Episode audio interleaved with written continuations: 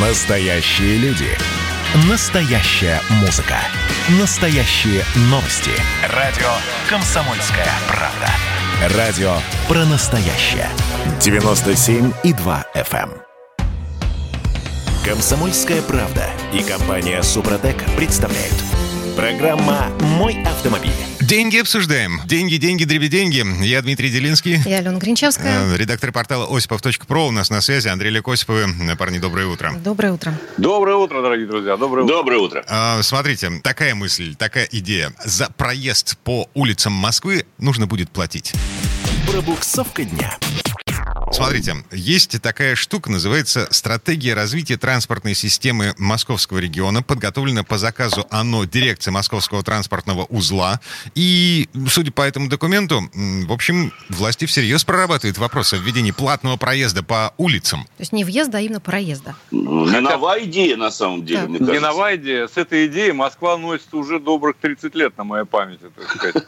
Но, э, слава богу, это все... Потом ее дезавуировали раза 4 или 5. Теперь опять возвратились. Потому что, ну, конечно, э, хочется денег, что говорить. На самом деле, они тут же говорят, что не по всем дорогам, мол, а вот только по главным дорогам. Что такое главная Ну, например, что, что в Москве? Это Кутузовский проспект, там, я не знаю. Да, это все проспекты. Мгм. Все до одного, без исключения. То есть все Алтуфьевская, вылеты из Москвы... а, э, Все вылетные магистрали Ага. из Москвы это будут платные. Кроме Ну, того, потому что Москва это радиально-кольцевая система. При радиально-кольцевой системе все дороги являются системообразующими. И кроме всего прочего, это кольца, сами третье транспортное, Конечно. новое Ну, кольцо, хорды, э, которые обязательно будут платными и так далее. Причем, э, как бы сначала прозвучало успокоение, что, мол, ребята, вы не волнуйтесь, все это только с 2030 года, ну никак не раньше. А потом, когда ты начинаешь читать эту публикацию в «Известиях», э, вот, ну, во всяком случае, там это у меня перед глазами, но потом вдруг выясняется, что нет, на самом деле, к 2025 году вроде бы в пилотном, но уже все достаточно нормально Погодите. должно заработать. Погодите, Олег, а, не пугайте народ. Это только стратегия развития. Этот документ разработан там где-то в недрах московских властей и направлен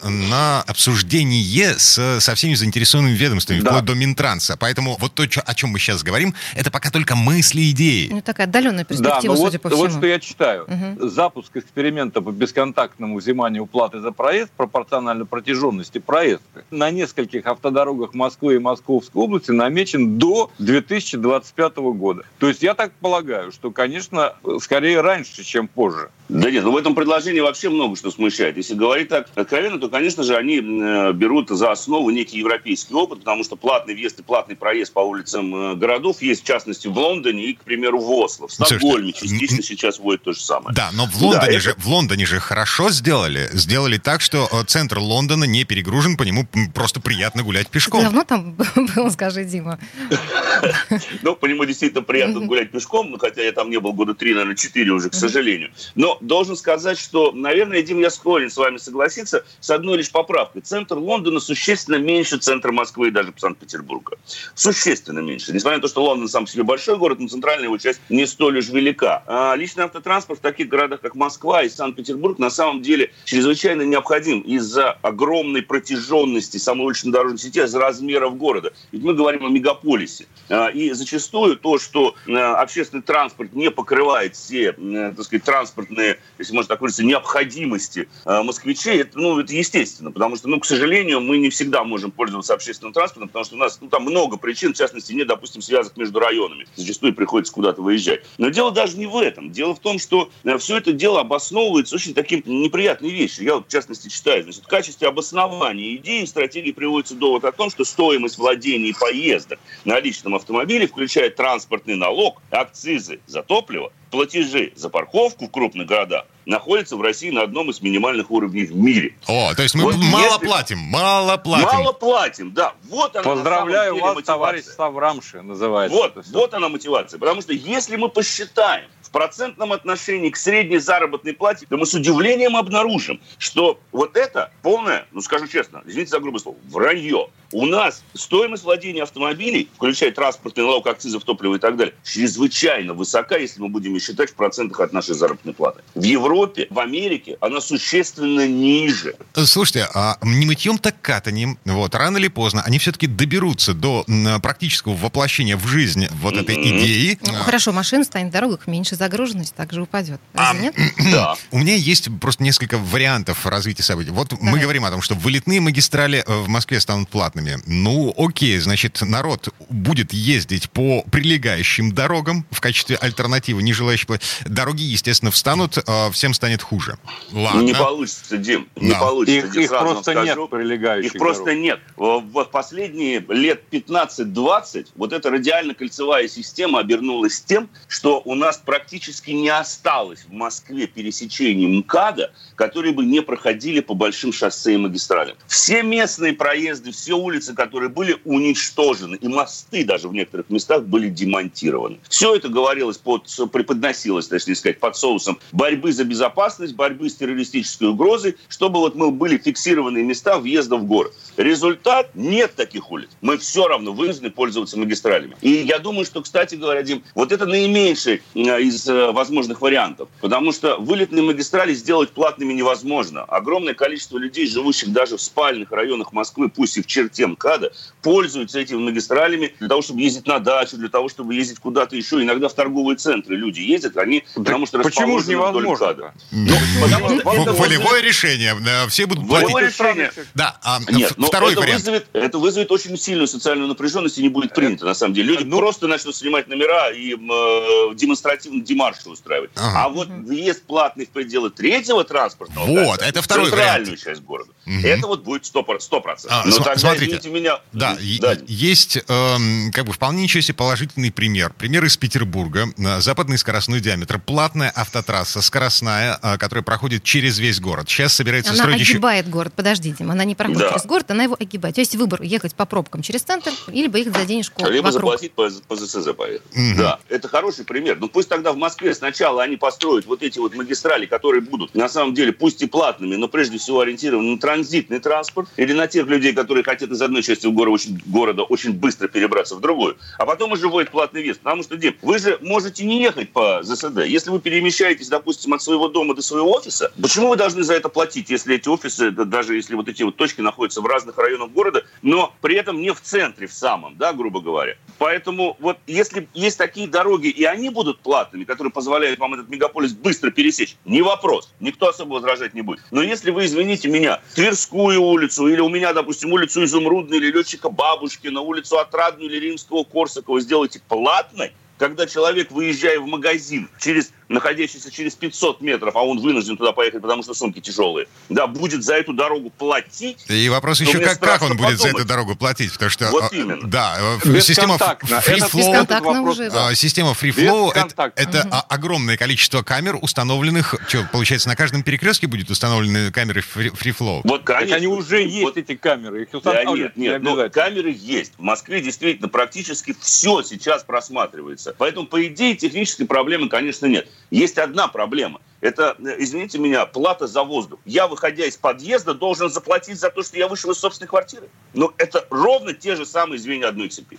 И я боюсь, что если все-таки дойдет, а с учетом аппетитов нашего дорогого государства, и тем более с учетом аппетитов господ Лексутова и Собянина, я больше чем уверен, что, к сожалению, это может быть реализовано. И вот тогда, ну, я не буду говорить, что тогда произойдет. Мне кажется, большинство А не надо. прекрасно понимают, что может случиться, если их будут обелечивать прямо на выходе из дома. А В Минтрансе говорят, что все это, вот то, о чем мы сейчас говорим, отдаленная перспектива реализации, которая возможна только за горизонтом 2030 года. Э, Кроме того, актуальный Мгм. проект стратегии э, не содержит конкретного регламента внедрения такой системы. То есть это все Пока просто обсуждение. мысли вслух, хотелки А вы м, знаете- московских властей. Вы знаете, все хорошо, если бы э, не было э, примеров того, как это уже внедряется. Например, за Кутузовским проспектом вот этот вот выезд э, Одинцова. Он да, уже платный. Я, я, я могу тебе привести абсолютно другой пример. Сейчас в соцсетях у нас в Подмосковье это очень активно обсуждается. Один владелец одного коттеджного поселка получилось так, что часть его э, участка, точнее часть дороги, проходит через его участок, через его частную собственность. Это одно из СНТ, скажем так, такое было. Что сделал этот человек? Э, ну, не будем называть его фамилию, потому что национальность тут никакого значения не имеет. Что сделал этот человек? Человек этот взял, просто поставил шлагбаум и сказал, что с этого момента проезд платный. А для того, чтобы люди, там, по-моему, домов 30 находятся, люди начали возмущаться, они начали обращаться в полицию и говорить, ну как так? Он запрещает нам доступ к жилищу. У нас же, в конце концов, в законах написано, что вы не имеете права, э, так сказать, перекрыть доступ к жилищу. Да, вы не имеете права за это взимать деньги. Так что сказал этот человек? Сказал, мне наплевать, давайте по 50 рублей каждый раз, когда вы будете приезжать к своему дому. И сейчас вот они собираются подавать в суд, поэтому вы таки сомневаетесь, что если на месте этого человека будет государство, они смогут это быстро реализовать? У меня лично сомнений нет. А вот еще хорошая идея, между прочим, платный лифт. В зависимости от этажей. Сейчас мы тут еще до чего-нибудь дойдем. Я видел, я видел платные лифты. Эта технология работает. В России? Да. Нет, не в За России. поэтажный проезд. Есть платные лифты. Но. Дима прав, есть. Кошмар. Так, Ну, слушайте, мы сейчас договоримся, я вот честно боюсь предположить, какие из наших идей власть реализует на практике. Мысли материализуются Но на самом зато, деле. зато, если, зато если этого не случится в ближайший год, какой вздох облегчения раздастся в эфире в нашей же программе. Я надеюсь, что мы с вами еще много интересного вот в ближайшие месяцы услышим. И можно я еще добавлю свои 5 копеек? Я бы с радостью дезавуировал все свои слова, выражаясь модным языком, которые мы сейчас произнесли, сказал, что был неправ. А Мне больше с удовольствием хотелось бы этого сделать. Вот Это правда. Андрей Олег Осиповы, редакторы портала осипов.про были у нас на связи. Парни, спасибо, хорошего дня. Но в следующей четверти часа к нам присоединится автомеханик, ведущий программы «Утилизатор» на телеканале Че Юрий Сидоренко. Будем говорить о том, как правильно утилизировать свою машину.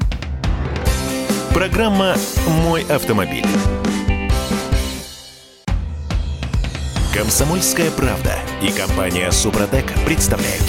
Программа «Мой автомобиль». А это мы вернулись в студию радио «Комсомольская правда». Я Дмитрий Делинский. Я Алена Гринчевская. Юрий Сидоренко у нас на связи, автомеханик, ведущий программы «Утилизатор» на телеканале Чем. Юра, привет. Доброе утро. Всем привет. В этой четверти часа э, давайте займемся очень важным и печальным делом. Вот, мы будем хоронить машины. А это вообще законно? Ну, на самом деле, про утилизацию будем говорить сейчас. Я никогда лично не занимался этим. А, Единственное, что я знаю про эту историю, утилизационный сбор в этом году будет повышен примерно на четверть. Э, Министерство промышленности и торговли таким способом отвечает на снижение курса рубля. То есть э, утилизационный сбор, мы же знаем, что им заменили импортные пошлины на машины, да. А вот куда эти мы, деньги? мы его платим, но машины вроде как утилизируем редко. А куда эти деньги уходят, я, честно говоря, не знаю. Сейчас нам Юра расскажет. Юрий. Куда? В бюджет. Они идут в бюджет, бюджет контор, э, которые э, занимаются утилизацией автомобилей. То есть в нашей стране все-таки утилизируют машины. Деньги, которые мы платим каждый раз, покупая новый автомобиль, а неважно, заграничного производства или российского, кстати, АвтоВАЗ, он вообще-то получает субсидии от государства и избавлен от этого утилизационного сбора. Ну ладно, не суть. Каждый раз, когда мы платим за новую машину, мы платим за ее утилизацию в ближайшем будущем. Ну, как бы не за ее утилизацию. То ну, вы же понимаете, как пенсионная реформа. Мы сейчас платим пенсионные налоги, чтобы жили пенсионеры, которые сейчас. Ага. Э, Так, вот. понятно. Значит, А мы платим за утилизацию платить- автохлама, который, который наш сосед довел до состояния недвижимости. Ну да, да, да, именно так и происходит, потому что, ну, есть какой-то фонд, из которого все это должно финансироваться, какие-то компенсации, демпферные там всякие выплаты и так далее должны быть этим конторам, потому что, конечно, вообще утилизация – это довольно сложный процесс. То есть, как бы кажется, что это, ну, что может быть проще, приехал, сдал в контору, ее там, ну, спрессовали и выкинули. Но ничего подобного. Там надо ее правильно разобрать, вычленить металлические части, слить отдельно все жидкости, кожзаменитель отдельно, поролон, ну, все это раскладывается по кускам, а и потом стоит, металл уже видимо, да, и кучу денег далее. стоит, судя по всему, понятно. Ну, вот я знаю, что некоторые недобросовестные водители просто бросают автохлам. Вот у меня тут в центре, можно сказать, Петербурга периодически возникают такие. Да. Ну, сейчас эти машины будут вывозить, и если будут находиться э, хозяева, а они будут находиться. В любом случае этих машин должны быть хозяева. То есть как кто-то есть, то есть она как-то попала на улицу. Ну, как бы если не найдется хозяин, я уже, наверное, рассказывал, по-моему, в каком-то из эфиров, что машину просто будут забирать, ставить на специальную стоянку по комиссии, там можно написать письмо, комиссия приедет, там будут гаишники, экологи, там, там такая здоровая толпа, вот, угу. они все приходят, а, пишут, пишут потом предписание, если предписание выполнено, ее забирают на специальную стоянку, она там отстаивается там три месяца, потом ее утилизируют. Понятно. Mm. Ну а если все-таки автовладелец добросовестно решил утилизировать так и свою машину, как правильно это сделать? Э, без проблем. Вот. Что То есть могу сказать? танцевать с бубном, э, значит, вызывать ша... Э, не нужно. Вот это все. А, танцы с бубнами, знаешь, из-за чего начинаются? Из-за того, что у нас же самый сведущий источник – это интернет. Ага. А вот, естественно, в интернете там же у нас э, знаний-то нормальных мало, там в основном копипастера я их называю даже не разобравшись в теме. Вот, а зачем разбираться в ситуации? Ну зачем? И так сойдет нормально. Люди прочитают. Люди читают и не знают схемы самой, по которой надо действовать. Я сейчас расскажу правильную схему, потому что я в этой теме очень хорошо разбираюсь, потому что Ведущий у меня программа программы называется... Да. «Утилизатор» на телеканале «Чем». Юр, сколько машин ты пустил под нож? Э, под нож мы пустили более 120 машин. Но, друзья мои, вот я, кстати, в программе про это говорю, что мы утилизируем правильно, как это должно быть. И то, что вы видите по телевизору, перед тем, как машина начинает разрушаться, конечно, с нее все сливается. То есть мы утилизацию сами начинаем выполнять за фирму, которую потом приезжает у нас забирать все остатки. Вот, потому что машина у нас фактически утилизируется на площадке на съемочной. Вот, при этом до этого сливаются все жидкости, вынимается то, что горит, чтобы там особо ничего не горело, если оно не должно гореть. А уже потом вот эта контора, с которой мы заключили договор, она приезжает, вот эти все ошметки собирает, и все это увозит к себе, и там их уже утилизируют. То есть мы часть работы за них выполняем. Значит, смотрите, как правильно утилизировать свой автомобиль. Начнем с того, что вот в ГИБДД, как у нас везде очень много где написано, бежать сразу же не надо, если вы хотите именно утилизировать. Слово вот запомните, утилизация автомобиля. То есть для этого нужно искать не ГИБДД рядом с собой, а нужно собрать пакет документов, приехать и привести свою машину в специальный пункт утилизации, в правильный пункт утилизации, они у вас эту машину заберут и вам дадут вот тот пакет документов, с которым вы уже пойдете в ГАИ и будете снимать машину в связи с утилизацией. Не наоборот, как вот пишут там, что сначала mm-hmm. идешь, снимаешь с учета, а потом едешь в пункт утилизации. Нет, сначала вы машину утилизируете, потом с этим пакетом едете в ГАИ. Что такое правильный пункт утилизации? Расскажите, Юрий, пожалуйста. Э, рассказываю. Правильный пункт утилизации. Их достаточное количество вокруг есть каждого города, но смотрите, у этого пункта должны быть определенные полномочия для того, чтобы они могли утилизировать автомобили и выдавать специ... правильный пакет документов. Для этого они должны быть зарегистрированы на портале официальных поставщиков услуг по утилизации автомобилей для государственных и муниципальных учреждений. Это важный момент. На этом портал заходите и смотрите, фирма «Ромашка» может утилизировать, она есть там в списке или нет. Это первое. А второй пункт должен иметь лицензию по утилизации отходов первого-четвертого класса опасности, который, кстати, кстати, денег стоит там какую-то бешеную сумму. Я помню, по порядка что-то 10 или 15 миллионов рублей. И не, не все фирмы ее могут получить. Там для того, чтобы утилизировать такие вещи, нужно, чтобы э, э, фирма обладала технической возможностью это делать. То есть это не каждой Понятно. компании дадут. Масло вот. в песок э, это, в общем, такая достаточно распространенная история у недобросовестных автосервисов. Пункты утилизации, в общем-то, тоже, наверное, этим грешат. А те, которые правильные, легальные, с лицензией, купленные за 10-15 миллионов рублей, они ну, в общем, наверное, нет.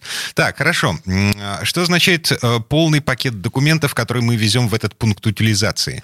Пакет такой. Смотрите, первое. Обязательно паспорт или иной документ, удостоверяющий личность. Вашу конкретно. То есть, если вы собственник, то это лучше. Если вы не собственник, значит, у вас должна быть доверенность официальная, нотариальная, о том, что вы можете с этой машиной э, делать какие-то действия. То есть, угу. понятно, да? То есть, мы э, понимаем, что вот эта машина есть собственник. Что не просто на улице взял, решил над другом пошутить, машину загрузил на трос и привез ее туда. Дальше, паспорт транспортного средства. Опять же, при наличии, ребят. Если его нету, бывает такое, что они уже потеряны все документы. То есть, как бы нету паспорта транспортного средства. Ничего страшного. Потому что у вас в базе нормальная контора по утилизации, она найдет. Найдет вашу машину и найдет, что вы там при привязаны друг к другу. Дальше свидетельство о регистрации транспортного средства. Опять же, при наличии, это пластиковая карточка. Есть, нет, это второй вопрос. Государственные знаки при наличии. Вот. И э, все, вот с этим пакетом документов и э, государственными знаками, и, соответственно, машиной, вы приезжаете в пункт.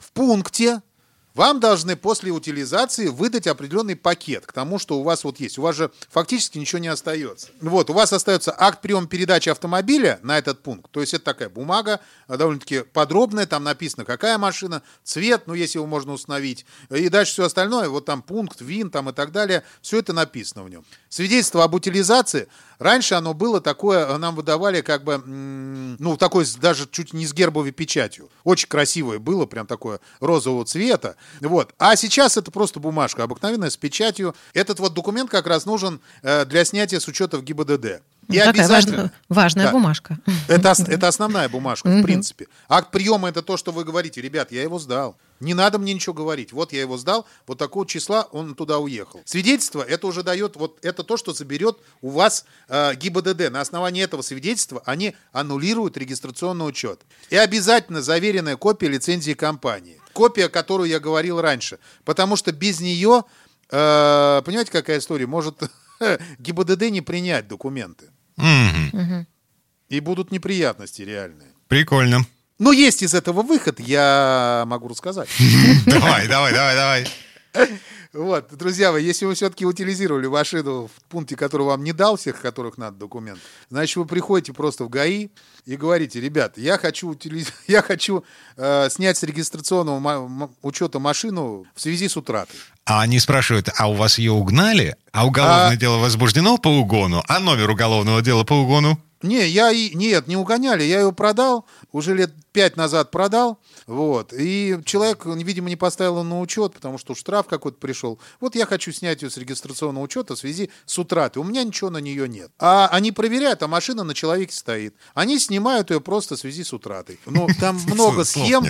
Давайте мы пока остановимся на том, что я рассказал, как правильно утилизировать свой автомобиль. Если у кого-то будут конкретные вопросы, пишите мне в мои социальные сети. Э, Сидоренко Юрий ВКонтакте официал, э, потом Сидоренко Юрий в Инстаграме. Мне пишут, ребята, я всем отвечаю. Реально отвечаю прям по конкретной ситуации. С кем-то мы даже связываемся по телефону, ну, там э, есть возможность позвонить. Я звоню, вот недавно совсем человек звонил, как раз по такому же вопросу, и мы, мы, мы пытаемся решить его проблему, найдя какие-то ну, способы.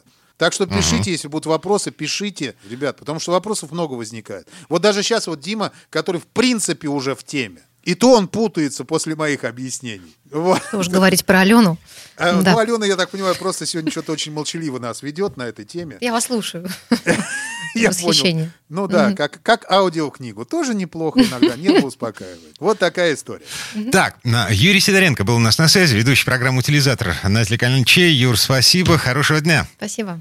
Все, большое спасибо. Всем удачи и меньше проблем в жизни. Ну, а мы вернемся в эту студию буквально через пару минут. В следующей части программы у нас Федор Буцко. Поговорим о том, как сделать из своей машины маленький офис на колесах. Или кафе, или спальню, или даже ночной клуб.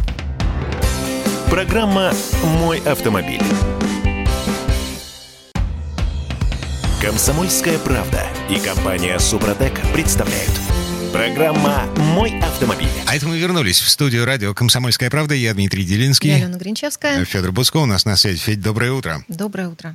Здравствуйте, друзья. В этой четверти часа давайте размышлять по поводу того, как переоборудовать автомобиль в офис на колесах. Ну или, там, не знаю, в мобильный дом, в конце концов. Причем, насколько я понимаю, речь пойдет об обычной машине.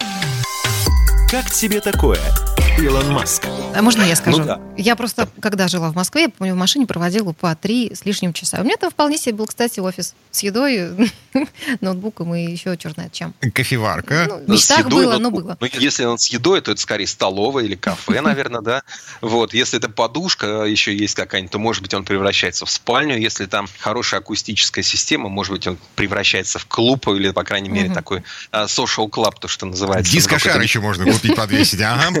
Слушайте, я посмотрел тут на днях коротенькое видео о том, как Тесла спасает мужика, которого жена выгнала из дома. Там 30 секунд буквально видос. Эм, человек раскладывает задние сиденья, ну, то есть складывает их, а поверх укладывается матрас с постельным бельем, на экране бортовой мультимедиа системы иконка Netflix, и, собственно, и все. Все, что нужно мужику. Помыться, там поесть. А в душ можно сходить на парковке для дальнобойщиков, там же можно и поесть. Ну, да, или еще есть один вариант, я, я слышал о человеке, который снял банковскую ячейку, в которой помимо там какого-то запаса денег хранил еще небольшой э, там сумку или чемоданчик э, с комплектом одежды на случай, если из дома выгонят, то есть он у него есть доступ и там в принципе он уже обеспечил себе, ну э, вот, но действительно можно все тоже, наверное, и в автомобиле организовать. И действительно автомобиль уже там, простите за банальность, не роскоши и, и даже не только средство передвижения, а еще это место, где ну зачастую приходится работать, ну по крайней мере до какой-то степени, может быть отвечать на телефонные звонки или писать письма, давать кому-то задания или, или выполнять эти задания. И понятно, что во время карантинных ограничений многим пришлось работать вне офиса. И э, дома это не всегда хорошо. Все, наверное, знают эти истории, кто-то испытал на своей шкуре, что дома это не всегда удобно работать. Поэтому зачастую автомобиль, в принципе, может быть такой интересной альтернативой. Ведь, ну, скажем, у вас в автомобиле удобные кресла, может быть, они даже более удобные, чем те, что стоят у вас на работе или там дома. У меня так точно. Э, и, собственно, э, на самом деле давно уже разговор, ну не разговор, а идея того, чтобы сделать из автомобиля офис, я имею в виду сейчас не из микроавтобуса, где действительно офис, там, не знаю, страховки продавать или еще чем-то заниматься, а из обычного легкового автомобиля э, попытки сделать офис, они такие уже довольно давние. Еще в 85 году была история, представлен был во Франкфурте на выставке автомобильной, был представлен концепт, назывался «Телеком 2000». Если что, вот погуглите, это интересно выглядит. То есть человек придумал, что вот э, взял Рено и, и, и туда засунул все, что представлял тогда нужным в офисе, включая там всякий пищебумажный там, монитор э, от какого-то там, так, ну, не старого на тот момент, наверное, супернового компьютера, ну и так далее. Думал о том, как там э, сделать э, столик, э, как удобно положить руки, где поставить чашку с кофе. И сейчас это, в общем, продолжается и развивается. Есть такие фирмы, э, вот я посмотрел, они есть э, в Европе, по крайней мере, две достаточно крупных, которые сейчас пользуются спросом. Одна из Дании, одна из Германии, которые, э, например, предлагают удобную такой органайзер, то есть у вас на месте правого пассажирского сидения получается, по сути, как письменный стол небольшой. Туда удобно поставить ноутбук, туда удобно подключать там разного рода провода. Есть еще там всякие органайзеры для того, чтобы положить документы, там ручки и так далее. При желании предлагается, например, небольшой принтер, хотя не знаю, кому нужен сейчас принтер, мне кажется, это уже все цифровой электронный документооборот, э, к счастью, побеждает, и уже бумага нужна реже. Но тем не менее, в любом случае, если вы решите это сделать, если вы понимаете, что вам часто нужно поработать в дороге, я имею в виду не в пути, когда вы едете, а, и в это время косить глазом в монитор, конечно, а, но если вот вы понимаете, что вы где-то там путешествуете, едете, и вам удобно сейчас остановиться, не ехать в офис, а там на месте поработать нужно как-то более-менее, то есть э, несколько моментов, о которых надо сразу подумать. В первую очередь, конечно же, нужно подумать об интернете. Ну, куда нам сейчас? Без современных машинах э, в дорогих породистых уже э, по одному, по два модема стоят, но к сожалению, не у всех из нас такие автомобили, как, например, там какой-нибудь Jaguar F-Pace, в котором есть, э, значит, сразу э, два LTE модема, и он раздает интернет аж на 8 приборов. Ну, окей, хорошо, значит, э, до, до этого мы не дошли, но, тем не менее, интернет э, организуется несложно. Если вы действительно видите автомобиль как подобие офиса, ну, по крайней мере, временного офиса, то рассчитывать на то, что просто из телефона брать интернет, наверное, маловато. Лучше все-таки подумать о модеме, который вот вам позволит э, использовать и телефон, и иметь какую-то надежную связь. Тут нужно просто выбрать э, того оператора, у которого хорошая зона покрытия, там, и хороший интернет в вашем регионе, там, разумный тариф, и, в принципе, это можно э, сделать, это не, не так уж сложно. Нужно, конечно, подумать об электричестве, потому что вот эти все наши мобильные приборы, естественно, постоянно нуждаются в электричестве, и просто вот этой вот 12-вольтовой бортовой системы может оказаться недостаточно. Где-то поможет вот этот вот Power Bank, как у нас теперь это говорят, ну, то есть внешний аккумулятор. А, где-то нужно подумать об инверторе. В принципе, удобная штука. Мы на съемках зачастую его используем, потому что много оборудования с собой, нужно его постоянно подзаряжать, всякие там батарейки для квадрокоптера или там еще куча разного съемочного оборудования. Федор, так а работает инвертор от чего, собственно говоря? Или его заранее работает заряжают? От, от автомобиля. Нет, он, он вставляется в тот же прикуриватель автомобиля, и, собственно, э, дальше он конвертирует эту энергию в 230 вольт, ну, или 220-230 вольт, зависит там, ну, а в 230 обычно, потому что они все иностранные, они все на, на этот счет, mm-hmm. ну, на, на этот стандарт работают. И нормально заряжает достаточно быстро. Это, в общем, удобная штука. Она не нужна, конечно, обычному простому пользователю, но если вам нужно в пути заряжать там электроинструмент, ноутбук э, и так далее, то, в общем, все, все, все это все это хорошо работает. Стоит, ну, кстати, не очень дорого, и, в общем, при заведенном двигателе он не, не перегружает систему автомобиля. Слушай, ну, а я, вас... да, я да. посмотрел просто сейчас в интернете. Эм, простенький инвертор, который выдает до 200 ватт, стоит, ну, порядка 20-30 долларов. Но, ты понимаешь, это Китай. А более-менее надежная штуковина до 500 на минуточку, 500 долларов, э, которые выдает там, допустим, до 2,5 киловатт. В районе 100 долларов есть нормальные приборы, которые работают проверено работают. Ну, я не, не возьмусь, не хочу сейчас каких-то марок там называть, чем пользуются мои коллеги и так далее, но они есть, и, в общем, это нормальная, нормальная история. А, вот, и, собственно говоря, если вы организуете все себе, как минимум, электричество и а, интернет-связь, то это уже, уже полдела. Дальше вопрос, как сидеть, но чтобы не сидеть на бикрень, там, не, не, э, если будешь долго сидеть, э, а ноутбук где-то там в неудобном месте, все будет болеть, нехорошо. Есть тоже в интернете достаточно много разного рода предложений, как а, это есть подставки, которые ставят, на руль крепятся, и на него ноутбук ставится. Есть более сложные системы, которые крепятся на пассажирское сиденье, и, соответственно, а, оттуда уже вы там как-то все-таки полубоком можете работать за компьютером. Ну, в общем, это вполне рабочая ситуация. Тем более, что сейчас очень много, ну, у многих, у менеджеров, по крайней мере, очень много идет через Zoom, через Skype, и вот зумиться и скайпиться в машине, в общем, по-моему, даже удобнее, чем дома. Там и звукоизоляция хорошая, вот, и, и сидишь один, никто тебя не отвлекает. Конечно, нужно помнить, что если вы решитесь там вот так дооборудовать ваш автомобиль и в нем вот создать это подобие рабочей комнаты, нужно помнить о безопасности. Ну, во-первых, вот это все тяжелое, всякие там инверторы или полочки, а, они, естественно, должны быть закреплены, ну, по крайней мере, когда вы едете, потому что, ну, там, в случае столкновения или аварии, чтобы это все не летало по салону. И, конечно, крепить нужно там, где, где не установлены подушки безопасности. Я э, гулял по интернету картинка, как человек э, хвастался тем, что он там такой столик-полочку на передней панели удачно закрепил. Но в случае срабатывания airbag прилетит в голову. В общем, ну, в общем, чтобы было безопасно, надо с головой продумать, как организовать это пространство. Но идея живая, мне кажется, что вполне вероятно, э, это еще может нам всем пригодиться. Ну и на всякий случай, все это хозяйство еще каким-то образом нужно прятать от э, чужих глаз, потому что машины, напичканные вот такой электроникой вспомогательной... Мне папа всегда говорил, вообще в машине ничего не оставляй. Вообще. Вот да. Как прав ваш отец, да, совершенно прав. Я тоже не, не, физически не могу выйти из машины без рюкзака. Ну, может, там раз в жизни бывает, но не могу. Ну, или там без сумки я не могу ее оставить. Даже если я понимаю, что я выхожу там до там, магазинчика, который просто вот зайти и выйти, но все равно в машине это оставлять нельзя. Конечно же, никаких ноутбуков в машине оставлять категорически нельзя, но просто не, не нужно это делать.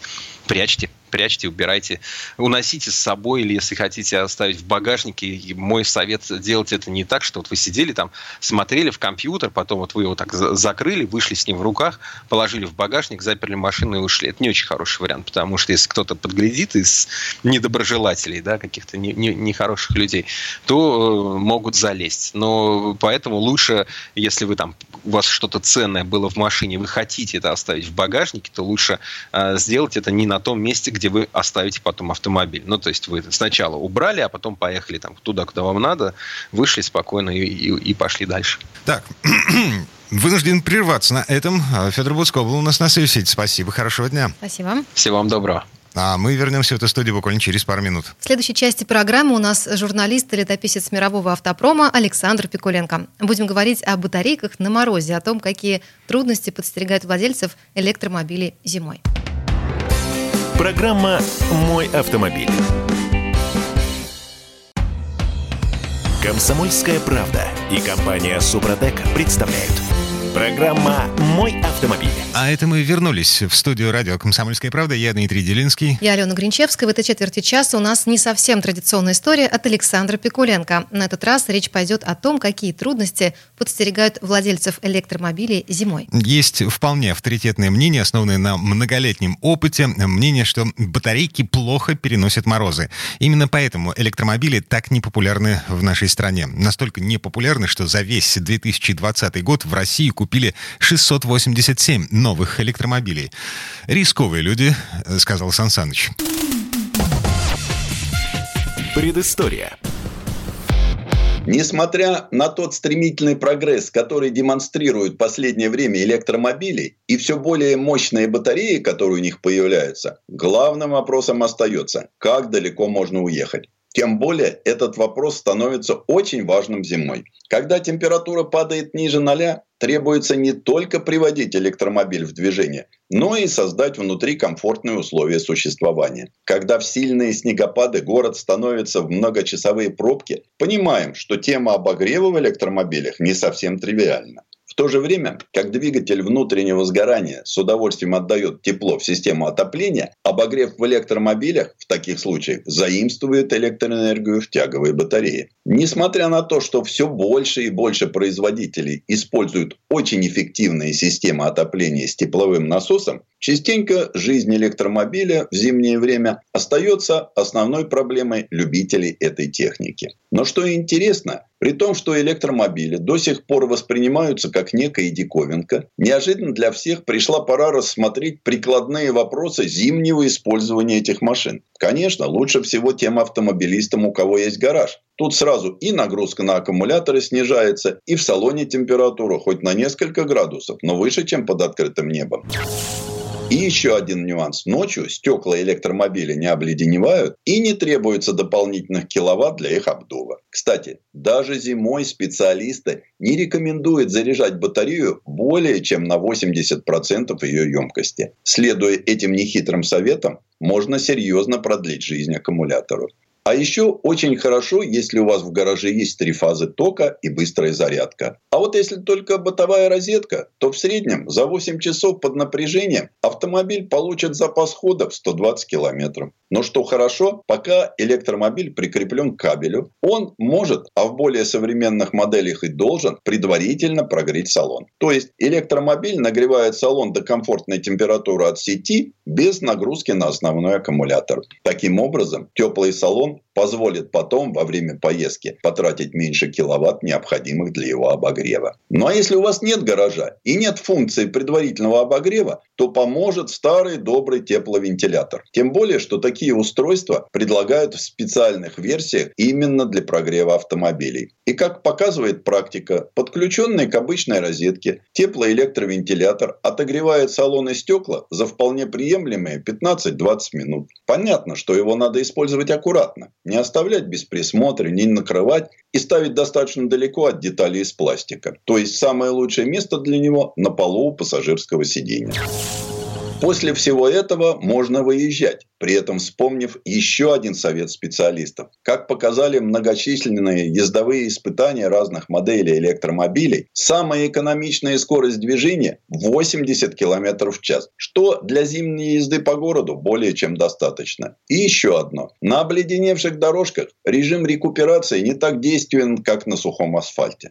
В это время добавка энергии от такой замечательной системы всего от 5 до 15 километров пробега. Ну и если мы заговорили о мнениях умудренных опытом экспертов, надо быть готовым к совсем неподходящим советам. Вот один из них. Если вы едете один, то совсем не обязательно прогревать весь салон. Более эффективным способом и энергию сохранить и не замерзнуть, много мудрые знатоки считают возможным использовать только обогрев руля и сидений, если, конечно, он есть. Хотя, если подумать, так действительно можно уменьшить расход энергии и обеспечить приемлемое количество тепла для своего тела. Правда, оговариваются тут же знатоки, что это возможно только если мороз не очень сильный. То есть, если мы привыкли выставлять климат-контроль на 22 градуса Цельсия, то для электромобиля такой порог 15-18 градусов. Так что, если проявляете заботу о запасе энергии, привыкайте к низкой температуре. Ну а тем, кто мерзнуть не желает, подойдет совет о дооснащении электромобиля автономным отопителем. Тогда устанавливается классический водонагреватель с собственным небольшим баком из тех, что первоначально были разработаны для машин с двигателем внутреннего сгорания. Такой отопитель дает много тепла, а электроэнергию расходует только для 12-вольтового электромоторчика вентилятора. У нас в стране в таких отопителях можно использовать и бензин, и солярку. А вот в позеленевших Европах это запрещено. И там в ходу только спирт. Если у электромобиля жидкостное охлаждение батарей, то обогреватель врезают в его контур. И понятно, что тогда жидкость нагревать будет легче. Однако это наиболее сложный, а значит и наиболее дорогой вариант чем самый, пожалуй, простой воздухонагреватель. Все, что требуется для дополнительного воздушного отопителя, это удобное место для монтажа. Ведь надо забрать самый чистый воздух снаружи и, нагрев его, подать в салон. Крепежа и отверстия надо много, поэтому все работы лучше доверить профессионалам.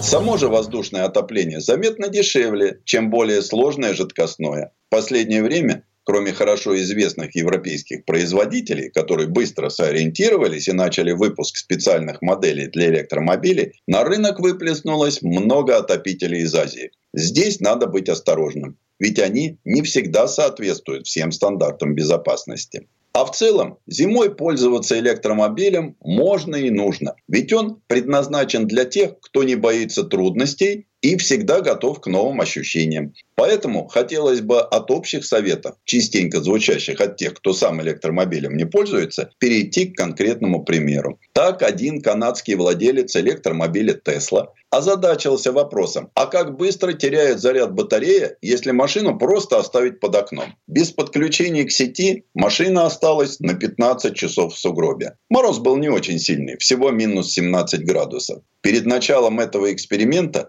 бортовой компьютер показал, что проехать можно 362 километра. И каково же было удивление владельца, когда он посмотрел на приборы изрядно промерзшей Теслы. Там была замечательная цифра – 318 километров. По сути, за 15 часов простоя на холоде электромобиль потерял всего лишь 44 километра пробега. То есть батарея потеряла 9% заряда. Но надо заметить, что 4% из этого съела мощная охранная сигнализация. Однако, чтобы нагреть салон до комфортной температуры, пришлось лишиться еще 8 километров пробега. В итоге владелец, начав движение на электромобиле, увидел, что после длительной стоянки при низкой температуре, прогрева салона и запуска в работу всех систем в тяговой батарее еще оставалось энергии на 195 километров движения. Так что жителям холодных стран тоже становится понятно, с чем можно столкнуться, используя современный электромобиль. Предыстория. Сан Саныч, спасибо. Это был Александр Пикуленко, летописец мировой автомобильной индустрии. Ну и у нас на этом все на сегодня. Алена Гринчевская. Дмитрий Делинский. Берегите себя. Программа «Мой автомобиль».